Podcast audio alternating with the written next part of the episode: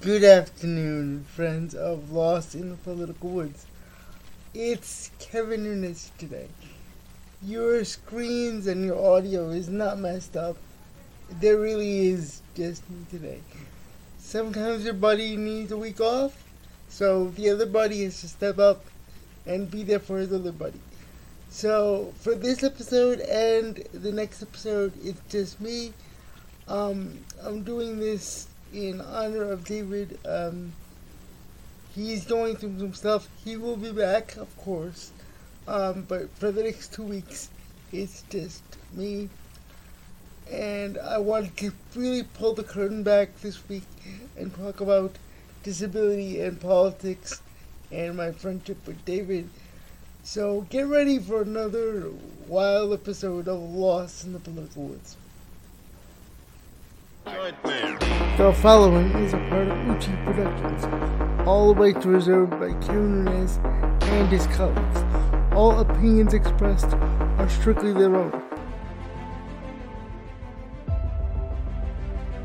Podcast Lost in the Lost in the Political Woods. Your one-stop shop for politics and laughs all in the same place. And now let's give a warm welcome to my podcast partner, Kevin Nunez. Thank you, David. Are you tired of the same political rhetoric?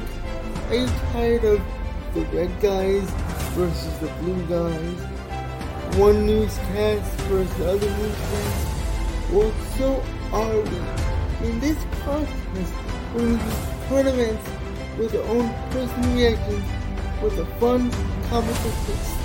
Get ready, enjoy the show. Episodes occur once a week on Tuesdays. So today, um, like I said, it's me.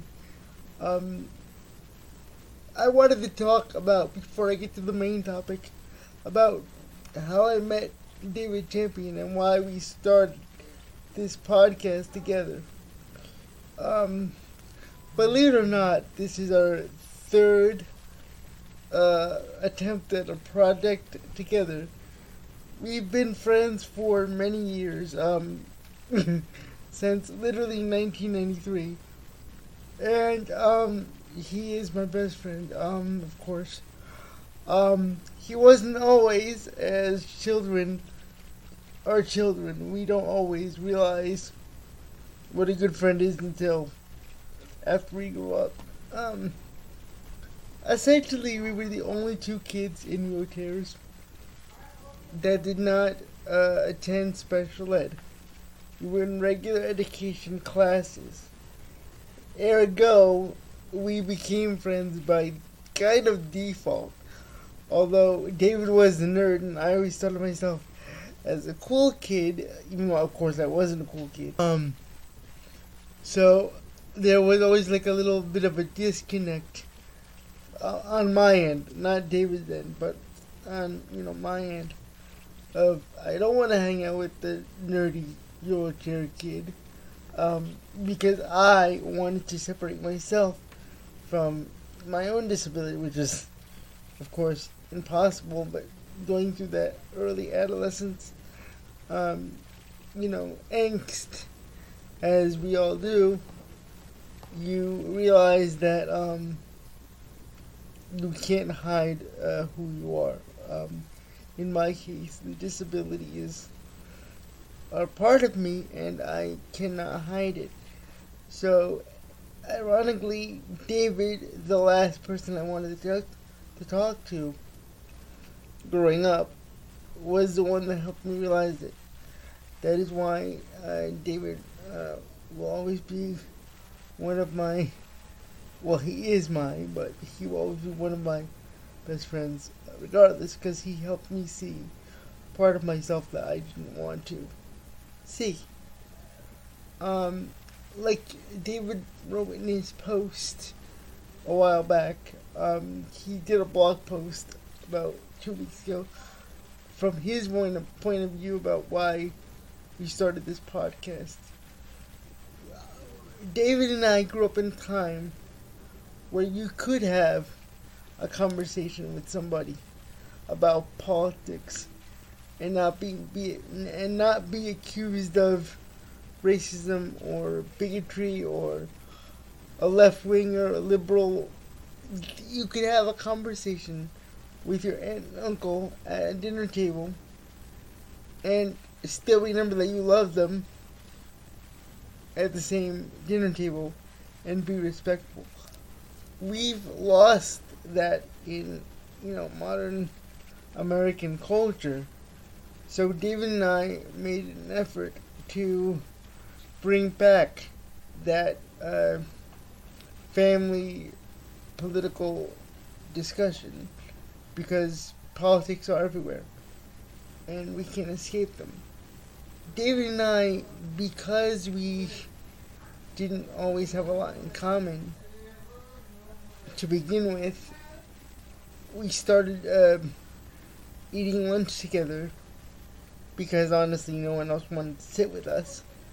Um, we began talking about politics because that's what we had in common. We both had a love for the political system.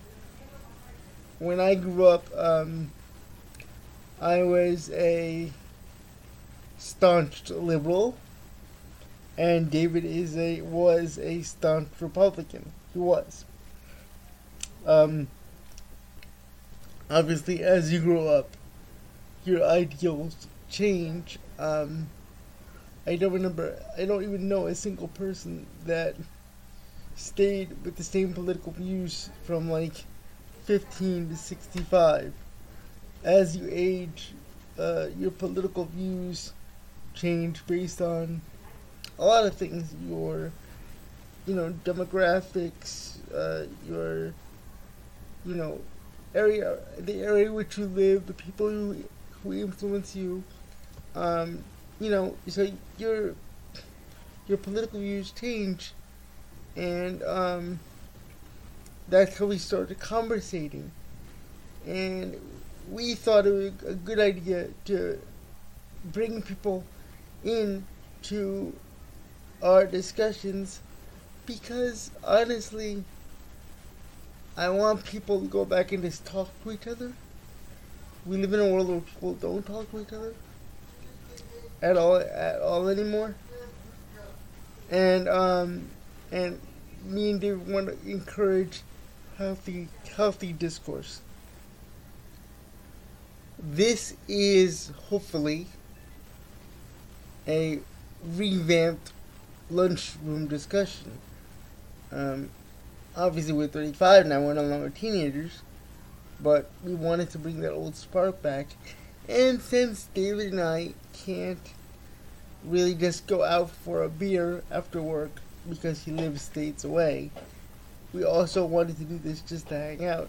So we figured while we're hanging out, why not invite people to hang out with us? And hopefully, uh, you guys enjoy the ride with us. Um, please leave your comments all the way. Let me get to today's topic really quickly. Um, disability and the cost of disability. I don't think people realize there is a cost to disability, but there really is. Let's start with the simple stuff. SSI or Supplemental Security Income does not legally count as income. Um, it cannot be taken away other, unless Uncle Sam has a garnishment against you and he takes it away. But legally it does not count as income. And if you're like me and David, that's what we live on. Um, because we need caregivers. The average cost of a caregiver for a person for one year with a disability is roughly $50,000. Not to eat, not to drink, not to actually, you know, live, but just by itself to have someone help you on daily tasks, it's $50,000. This chair that I'm sitting in is another $50,000. So I'm at a hundred grand and I'm just sitting here and I had to have someone set up this laptop and mic stand to produce this podcast to you. Now, I'm a capitalist. I love America. But a $100,000 and I haven't even had any food yet for the cost of the year. The cost of an accessible vehicle with a lift is $60,000. So $160,000 on a van, on a caregiver, and on a wheelchair. I haven't had any food. I haven't had any paid rent yet. These are just three essential things that I need to live. $160,000. Basics. And yes, those things vary from state to state. I'll some resources in the show notes. So you can check that up yourself. The maximum you can have in a bank account is two thousand dollars. Now, if the math doesn't add up to you, that's because it doesn't add up. The current American system, and again, I am a, I am a capitalist. I am, I believe in a capitalist system. But, simply said, the math doesn't add up. $2,000 in your account, no more, at any time. And I mean at any time. And I mean, they will check it. Um, if you have stocks and bonds, that counts against you. Um, the penalty, and yes, there is a penalty for marriage, um, if you're married with a disability, is three thousand dollars. Because the assumption is that your husband or wife or significant other will support you. People with disabilities do get married. Um, people don't realize that. I know it's a taboo subject. I know that it is difficult to comprehend. That is not what we're taught in movies and TV. So, what can we do about this? Bottom line, folks, we need people with disabilities in Congress. We need a president with a real significant disability. I know this sounds harsh, but it's what we need for people to realize that people with disabilities are Americans. The reason why I did this podcast with my friend is because people with disabilities have a firm grasp of what it's like to see the entire political spectrum. Because we know what it's like to live on a budget. We know what the government needs. We know what the government wastes money on. We know how to fix the system because we live, we're forced to live on the system every day. Oh, wait a minute, you said. You've already had a disabled president. Franklin Delano Roosevelt, FDR, right? He saved us from World War II. He saved us from the Depression. Yes, the man had polio. No doubt about that. Here's the thing in movies and TV, he's in the wheelchair. In real life, that would lock his legs into position to create the illusion that he's standing up. In reality, he, many people did not know he had a disability. That's the truth. Obama was the first black president. Congratulations. Great president, good man. But we have not had a president who's openly been disabled. Yes, we've had members of Congress with some physical disabilities, but most of them are Vietnam vets that came back from the Afghanistan war. or they're paralyzed.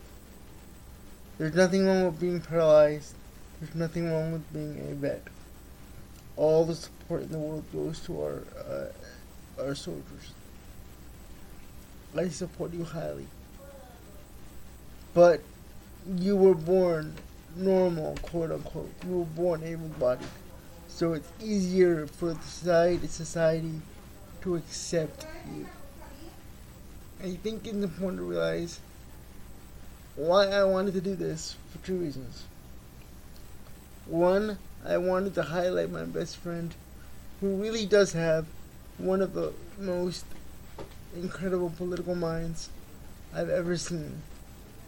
The only difference is because he had a disability, he was never allowed to get a job. With me, he's just goofing around. But if you want to see David in action with like a brilliant mind, read some of his writings. Um, he could be a speechwriter for a politician in a minute. Um, he's very good at seeing things from um, all sides of the political spectrum. Um, part of that is because he has a disability. When you have a disability, you can't find one answer to everything. You have to look for things in different ways. One size does not fit all for disability. So that's why someone with a disability should be involved in politics at all times, um, or at least at the table. Let me give you an example that I think will illustrate this very well. We all know about plastic straws and how they're supposed to save the world. Well, many people with disabilities cannot drink out of them. If the Sierra Club or whoever proposed, I'm not picking on the Sierra Club, but if the Sierra Club, for example, was the one that started this campaign, if someone with a disability was at the table, even though I'm acknowledging that we need to save this planet, a plastic straw is not going to make the difference. All you're doing is making life harder for those who actually need the straw. You know what it's like to be on the boardwalk on a nice day in the sun and you can't drink because you don't have the straw. People with disabilities need to be involved in politics. That's why we started this podcast, my friend David and I. Um, we wanted to give you guys a fresh perspective. We wanted to give you guys a fun conversation. We hope we've done that. This is episode 12 of Lost in the Political Woods. Um, David will be back. Uh, not next episode, but the episode after. Um, please leave a comment, subscribe, all that good stuff.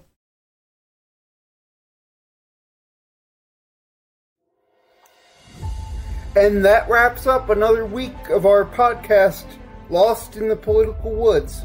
I am David Champion, and I would like to give a special thanks to my podcast partner, Kevin Nunez. No, David, the pleasure was mine. Thank you for watching and or listening to another episode of Lost in the Political Woods. Please don't forget to like, comment, share, subscribe on this episode please leave us a review. We are available on all major podcast platforms Spotify, Stitcher, iHeartRadio, Pandora, you name it, we're there. See you soon. Bye.